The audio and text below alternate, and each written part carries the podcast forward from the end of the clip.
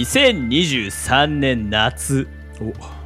チャット GPT はい。首都直下型地震。はい。日本滅亡。ああなるほどね。ついに闇に向かっていく花金トランジットラジオ3人のバルミューダトライアングルは止められないって話なんだよね。すごいね。関さん。関さんじゃん。今日はね。あごめん。バル今バルミューダトライアングルとか言っていた？言ったねバミューダだね。バルミューダトライアングルただのバルミューダ家電の三角なんと、えー。トライアングルね。なんとこの電子レンジ666円なんだよね。666悪魔の数字。つってって話なんだよね。そうだね。ゾルタクス勢や知らねえよ。誰だよ。誰だよっていうツッコミが合ってんのかどうかもわかんねえ。なんだよなのってあそれでは始めていきましょう始まんだ最高トライアード FM の花金トランジットラジオスタート This is your Friday night transit radio.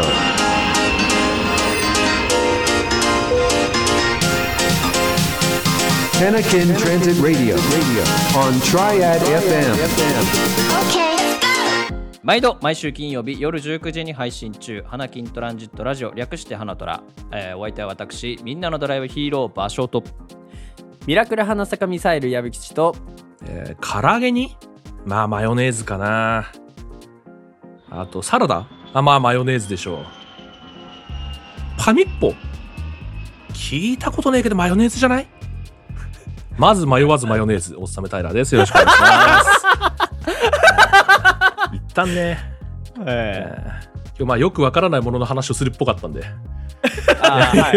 まず迷わずマヨネーズっていうね、うん。はいはい俺はこれだ最近これまずはねマヨネーズ。これもね楽しみの一つあそうにな いいことだ。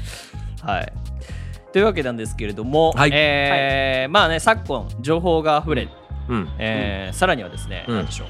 最近ではチャット GPT なんていうですね AI サービスなんてものも台頭してきましたとえはいはいいうところまあどの情報が正しくてどの情報がでっち上げなのかっていうところね。ええええ。えうんうんやっぱりこう何ですか見極めるというかね。そうだね。いった力、養っていかないといけないぞとそんな昨今になってまいりました。うん。嘘を嘘と見抜けないとインターネット使えないから。うんそうです、はい。情報リテラシーですね。おすごい。まあそれをですね、えー都市伝説を例にですね。うん。はまあ鍛えていこうじゃないかというそういう回でございますね。あ最高。夏の階段の階だ最ね。高だな。なんで俺がここ座ってんですか？言ったでしょそういう話は俺がいない時にやれ。って。えーそうだね。まああの今回ね心霊系は入ってませんので、ねえ。はいはいはいえーそういった都市伝説でやらせていただこうかなと思っておりますので、あのさ、これこれこの都市伝説の話じゃない？はいはいはい。あ思うところがさ、本当にあってさ、ああるんですうね、ん。大昔ってさ、はい。まあそれは雷が何ですか？忘れちゃった。稲妻さんですか？うん。あとまあ風は天狗ですか？はいはい。はいはいろいろあるじゃないですか。あの、まあ、はい。なんつう、迷ったら狐とかね。はい。時代とともに変わっていくと。うん。はいはいはい。八尺様っているじゃん。はいはいはい。あーいるねでっかいね。ご存知ですか？でっかい女の人でさ、うんあの、何ですか？詳しく知らないですけど、ポポポって言ったら振り向いちゃいけないんですか、あれは。はいそうですねいるじゃない。うん八尺様とかもうね、エッチなサイトで大活躍してっから、あの人。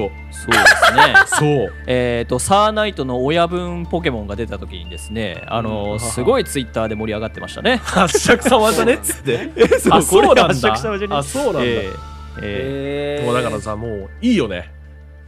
うんそういう都市伝説もさ、こうやってさ、なんか時代でさ、ーえーあんなの新たに生まれたのの、もう、最たるもんじゃん。そうですね。そうだね。えだから、我々発信でね、本当にしちゃえばいい。うん。それも。なるほどね。ーはいはいはいはいはいはい。まあそんなわけでええ。えーとはい。今回はですね3つ都市伝説を私が語ります。最高。そのうち1つが、えー私が適当に考えた都市伝説、一つなんだね。おええですので、はいえっ、とまあそのダウトをしていただくって感じですねああ、なるほどね。ねええなるほどね大丈夫です。その二つで俺が漏らす可能性はないと考えていいね。いいね ないです。一応、えええパンパースを買うなら今。いいですか？大丈夫ですね。ええ収録前にこれ俺いて大丈。夫 いや本当あのに不安。再三確認本当にしてたから不安なんだから。私もですね、うんあのそこまで心霊系の都市伝説好きなわけじゃないはいはいはいはい。どちらかというとこう、えー規模が大きいものの方が好きなので、まあ、そういっね、たどういうこと？大災害とかそういうこと？何何何規模が大きい。ああーなんか例えば神話とかさあー、そういうことね。そういうね。そういう系の方が好きなので、まあ、そういったところから攻めていけたらなというふうに、えー思っていいいますね。ああ、えー神話だったら俺詳しいぜ。大丈夫だ。勝ったら。じゃあやってまいりましょうイェ。イイェイ。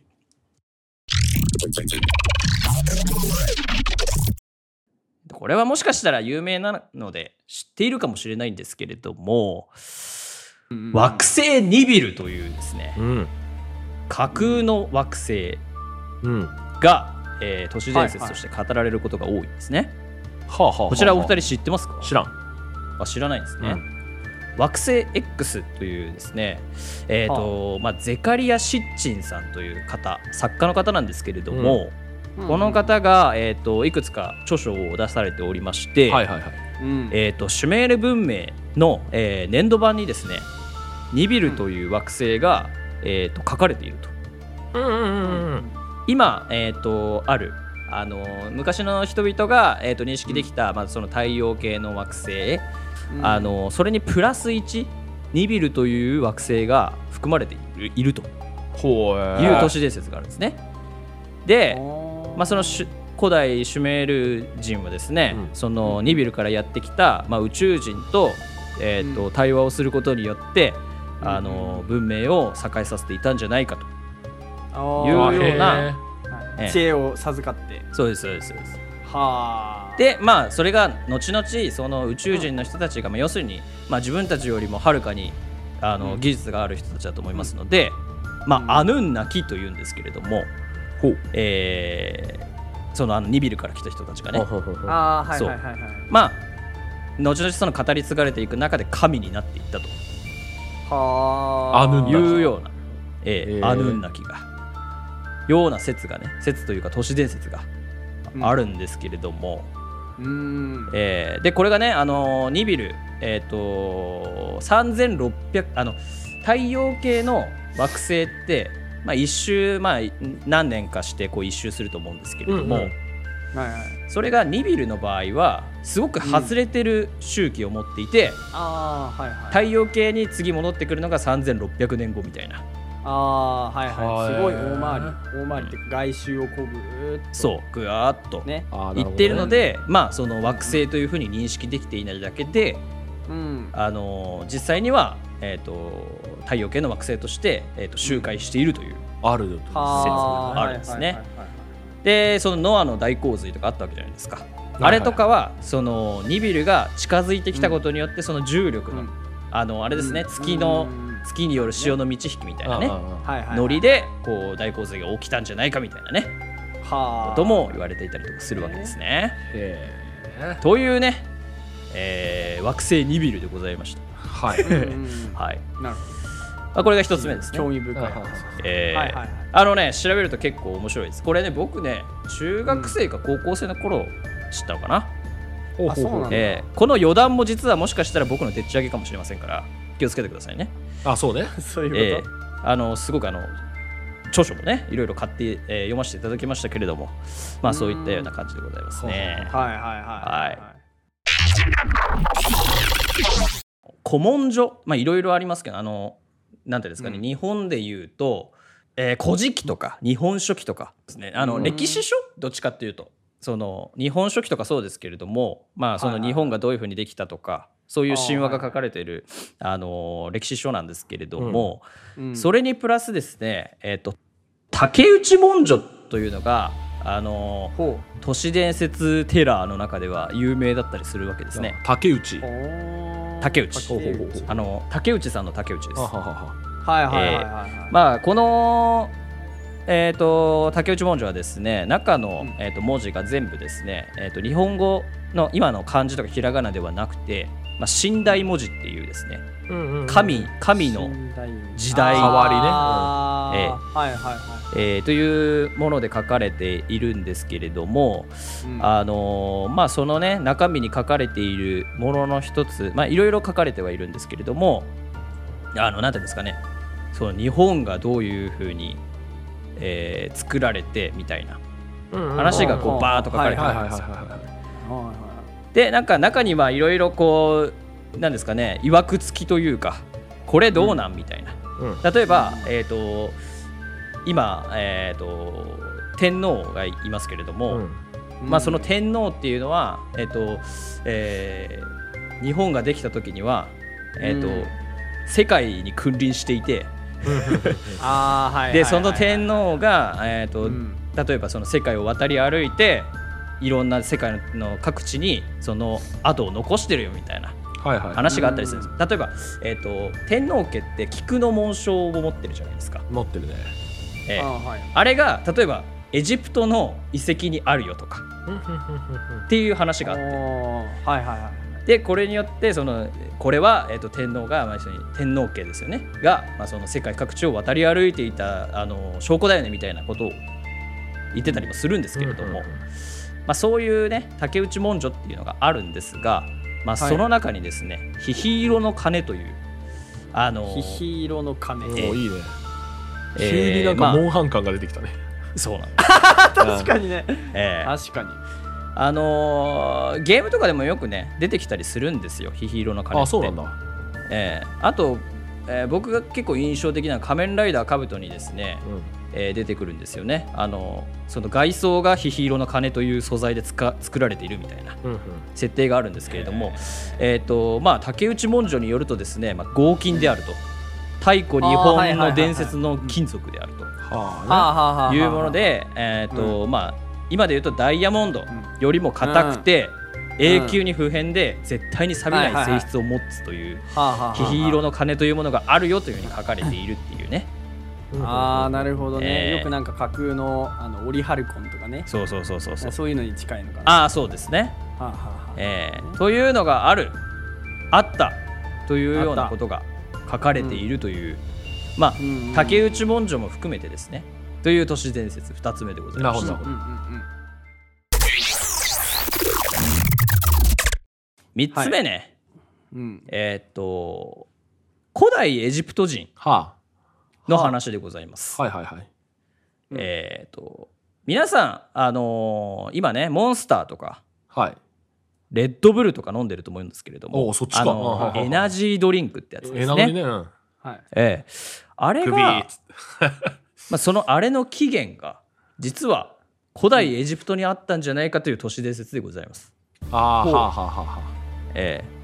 まあ、要するにまあそのまんまなんですけれども、えーと古代エジプト人は、えー、とそのなんていうんですか？景気づけじゃないですけれどもいろんな高麗人参とかですか？よくわからないですけれども。ああはいはいありますね、えーとかを、えーとうん。こう混ぜたりとか。あとはその辺にいる家畜の血とか、うんうん。ね。えーいろんなものを混ぜて、えーとうん。今でいうエナジードリンクを作って飲んで、うんそれによって、えーとうんエネルギーを蓄えて、えーとはいはい。はいピラミッドを建設していたんじゃないかと。いうような説があるんですね。はあはあはえー。でやっぱりねその5000年以上前の話ですからそのうんエナジードリンク製造所の痕跡とかが発掘されていたりするらしいですね。とはいえやっぱり昔のものなので、まあ、今あの今のものとは違って、まあ、濁ってドロドロしてたような液体だというふうには、えー、とされてるみたいですけれども、まあ、その成分的にですねそこの、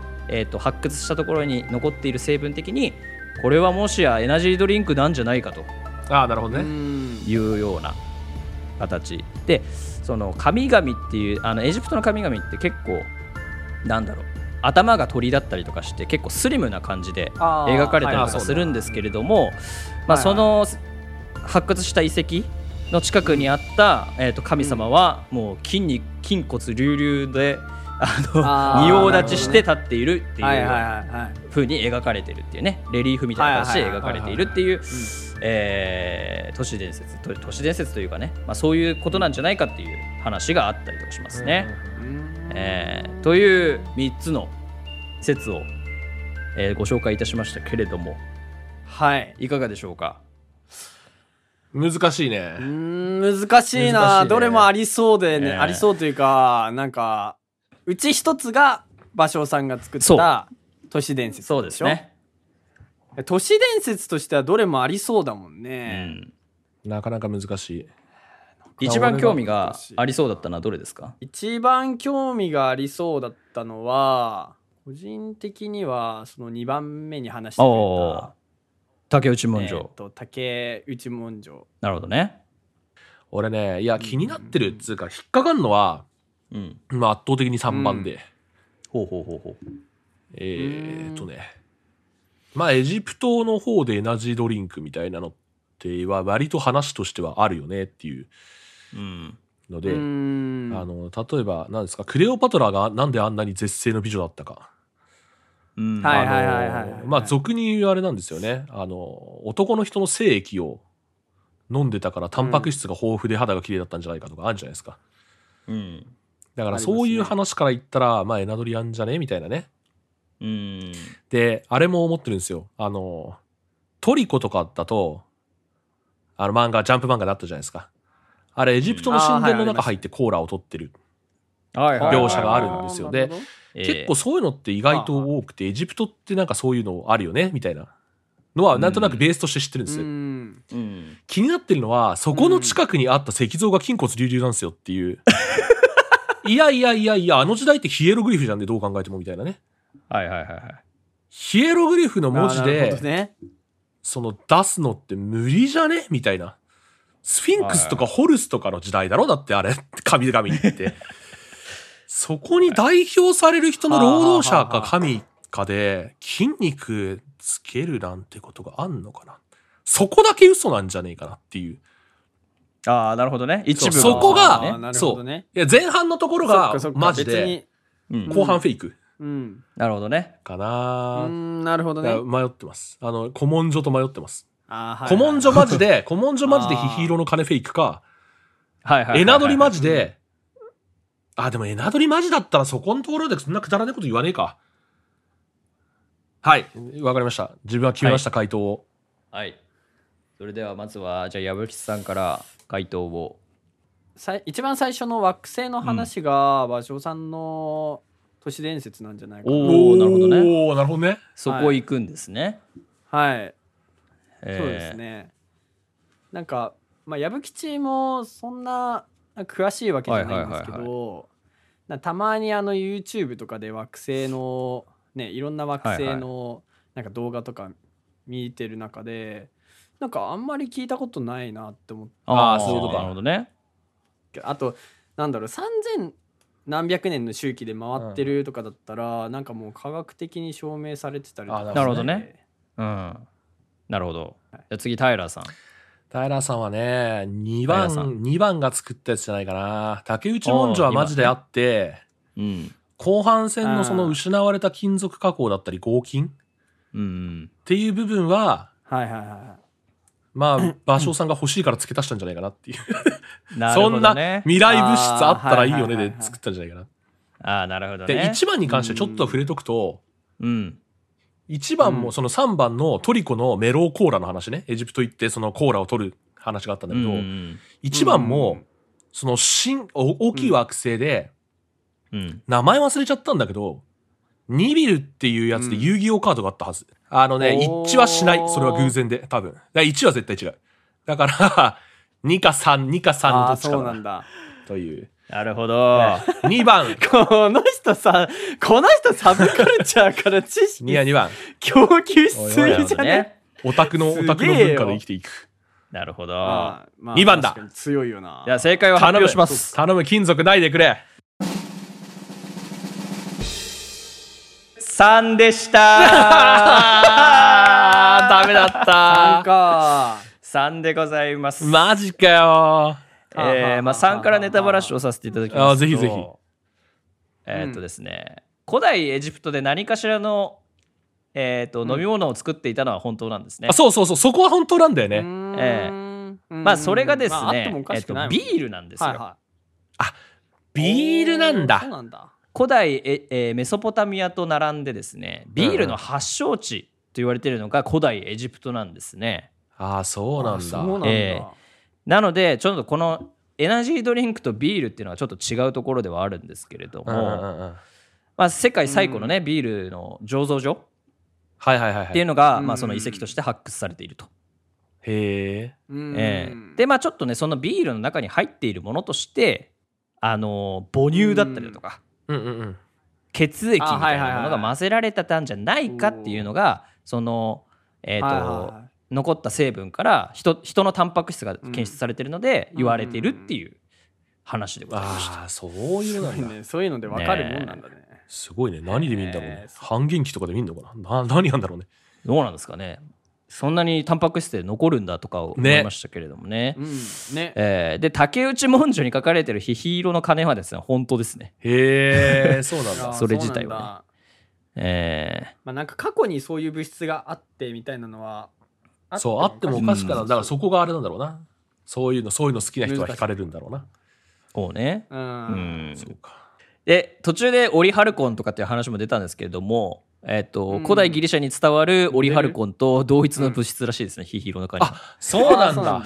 まあええいやでもなんかそういう感じだろうなみたいな感じで話を聞いてたから、そうなの。というようなね、えなるほどねー感じでございます。はい。はいはいあじゃあ1番もまあえっとですね、1番はですね、えっと、NASA がうん。惑星 X というふうに故障しているものと、うん。まあ、同一なのかどうかはわからないんですけれども、まあ一応なんかその、なんですかね、天王星と、えー海王星の軌道にちょっと歪みが生じていることを確認していたりですですとか、え。みたいなことはあるらしいですね。まああのああ、うん。そうなんだ。まああの都市伝説としては存在していて、えっとそのはい。3600年周期で地球に近づいてくるらしいんですけれども、あ、そうなんだ。まあ、その度に文明を進歩させて痕跡を残してるっていうね。う、ん。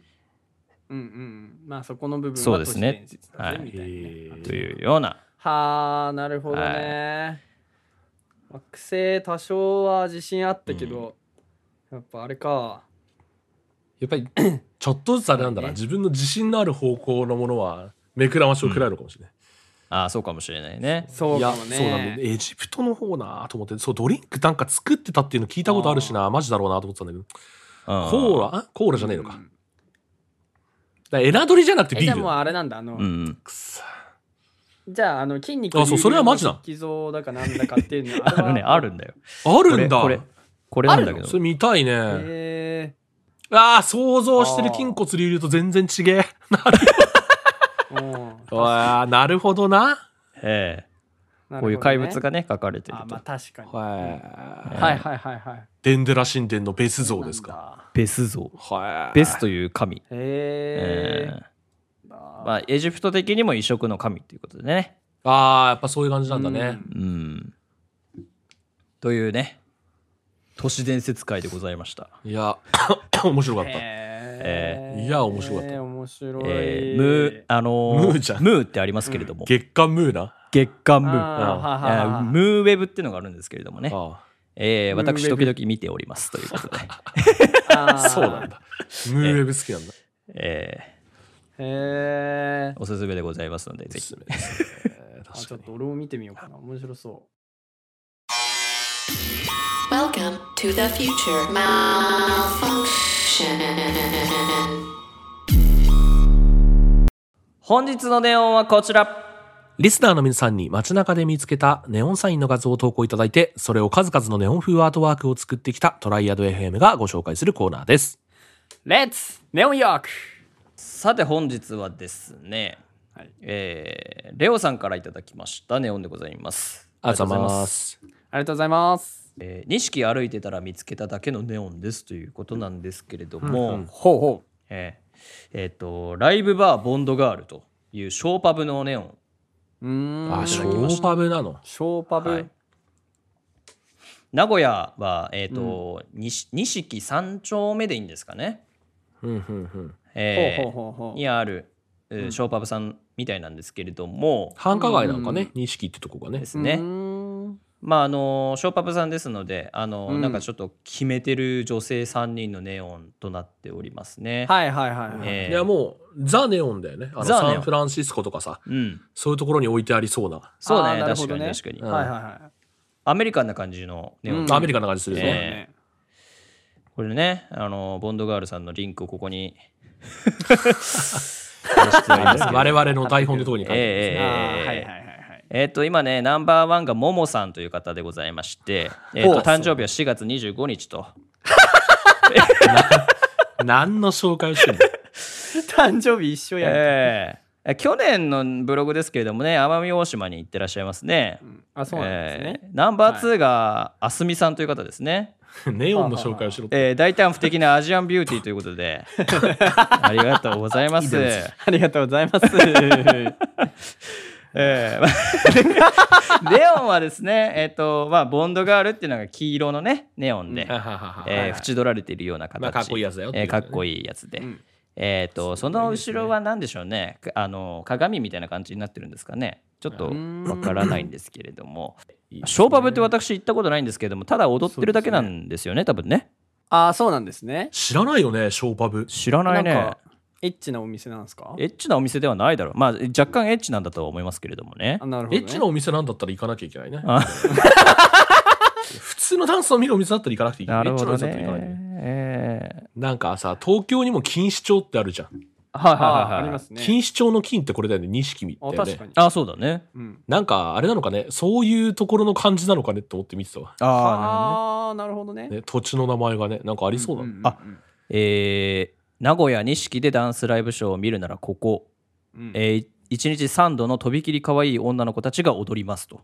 ええーああ、じゃあ本当にあれなんだ。ショーを見るパブなんだ。そうですねう。んえーえーえーパブってあれですよね。お酒飲むとこって意味ですか？そうですね。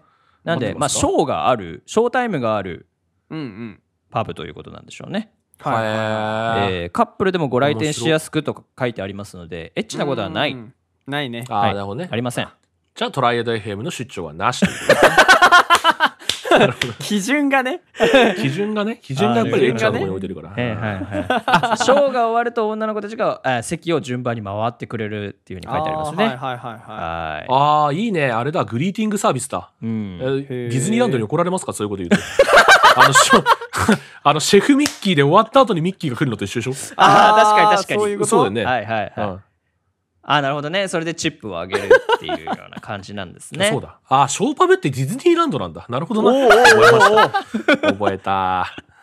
覚えただ絶対に紐付けちゃいけなさそうね はい覚えたぜ。はい。レオさん、ありがとうございました。ありがとうございありがとうましたございました。気になった方はぜひ足を運んでみてくださいねそれでは以上、本日のネオンはこちらでした。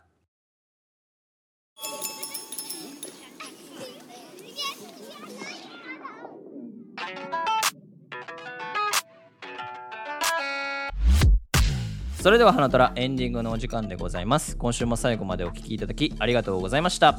ありがとうございましありがとうございたました。それでは、これまでにいただいた感想などをいくつかご紹介させていただきます。花太郎は、えー第26回、えータイラーレベル30俺不安で仕方ないすごい。にですねいいねえーはいどす黒いルイボスティーさんから、えー感想ツイートいただいておりますありがとうございます、ありがとうございありがとうございまます。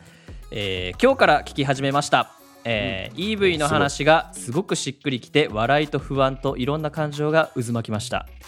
渦巻かしちゃってる。じゃあダメだ。週末の元気をチャージしてトランジットみたいな名前じゃなかったか、このラジオ。確かに。確かに。あ25と不安ばら40の EV は違う。いろんな意思を持った違うね。EV 一すら持ってない EV、えーうんうん。それとも何かしらに進化したのか自分は一体何なのか、深い深いポケモン人生論最高です。ということで、ーいやーそうだよ。え。ーありがとうございます。自分は一体何なのかだからマジで。人生にボー対する。イミーツガールですね。そうですあねボーイミーツが完ね全に。これはもうジジブナイルの話。ね、ええーそういうお話をしてます。ーはいはいはい。えーあれですね、あの、はい。何十周年ですか？のタイミングでバンプ・オブ・チキンもうん。アカシア歌っておりましたわ。うん。うん。確かに。えーそういう話だから、そうです。ねボーイ・ミーツ・ガールと親和性がある。えーあれですね。30になったんだから、ビールばっかり飲んでないで、えーうんあんたそろそろ技マシンの一つでも買ってきたらっていう、そういう話ね。そういう話ですね。なるほどね、ええ。ーーどうですか？皆さん自分磨きをしてますか？私はもうあれですよ。あのツイートでも書いたんですけれどもヨーギラスのつもりでしたから、おー。ええー大器晩成でいきたいなと思っておりますけれどもね、はいはいはい。えー今年サナギラスなの、えーそうなんですよ。30でねサナギラスに進化するらしいんですよあいつ。サナギラスって30だっけ？俺もっと後ろのイメージだった。ねあ確かに30ね。で進化して次55ですか？バンギラスってバンギはそうだね。バンギそれぐらいじゃんそうですよね。あの海竜と同じじゃなかったっけ、ええ。バンギと。あそうなんだ。なんで、ね、海竜が50海竜も50オーバーなんだようん。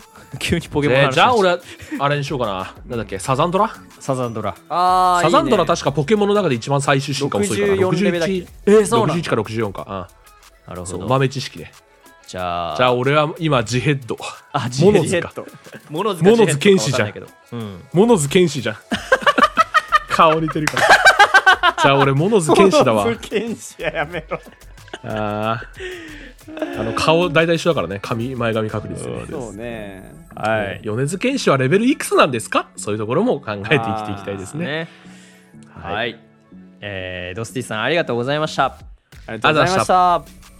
えー同じく26回からはい。えーカカさんからいただいております。ありがとうございます。ありがとうございます。ありがとうございますえーこちらは Spotify のコメントですかね。はい。そうね。若い頃は無限の可能性ともてはやされちやほやされる EV さんも、えー中年に差し掛かると一点何者にもなれなかったものとして、えー、下げすみの対象になってしまうのでしょうかと。すげえよ、平さんと同じ30代身の振り方を考えさせられました。ポケモンって奥深いですねと。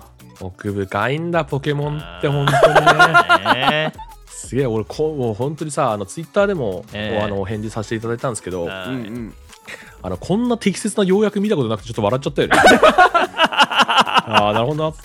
俺が伝えたいことって3行で終わりだったんだと思って そうだねあの平さんあれ言ってましたよねなんかね。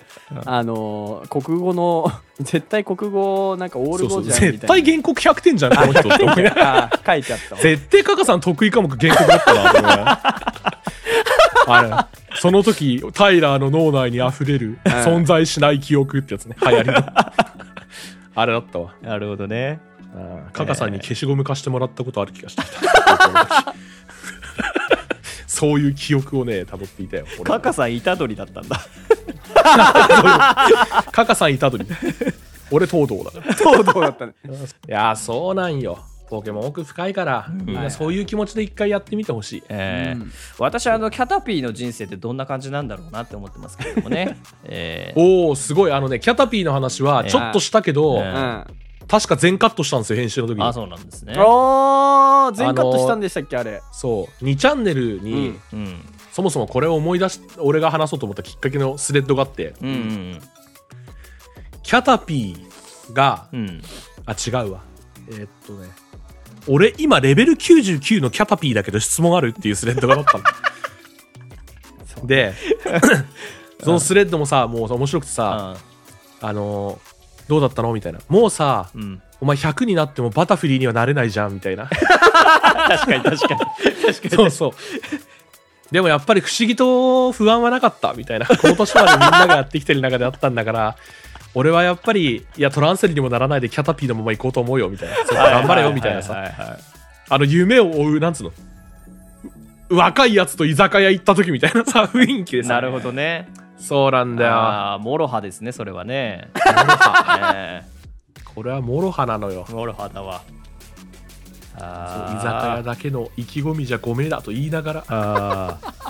そう。変なテン居ションにな酒っちゃった。屋に行ってそう居酒屋に行って話してよくないよ。あそう。ーあーね。ランクバトルで戦っていけなくても、フリーバトルでは活躍していきたい。そういう気持ちを持って私たちは戦っていきましょうね。え空気が重いんよ。ー で今日あのお気づきの方もいると思うんですけど俺今日声があんま出なくて、高い声がね出ないからね、えーそこも相まってね。そこも相まってね、えー哀愁を感じて。じゃあここだけ哀愁を感じる BGM にしといてください。いいですいいです。冗談ですよ、はいはいはい。はい。はい。えー。カカさんはい。ありがとうございました。ありがとうございました。ありがとうございました。このように花虎は感想ツイートをお待ちしております。カタカナでハッシュタグ花虎をつけてツイートください。いつもツイートありがとうございます。我々の活動のモチベーションにつながっております。投稿お待ちしております。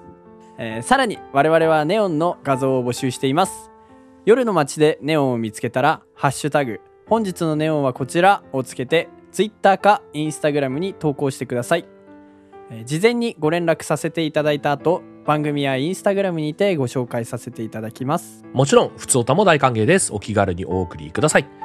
この番組が面白いと思った方は番組フォロー高評価をお願いします。最新エピソードの見逃し防止や番組の継続につながります。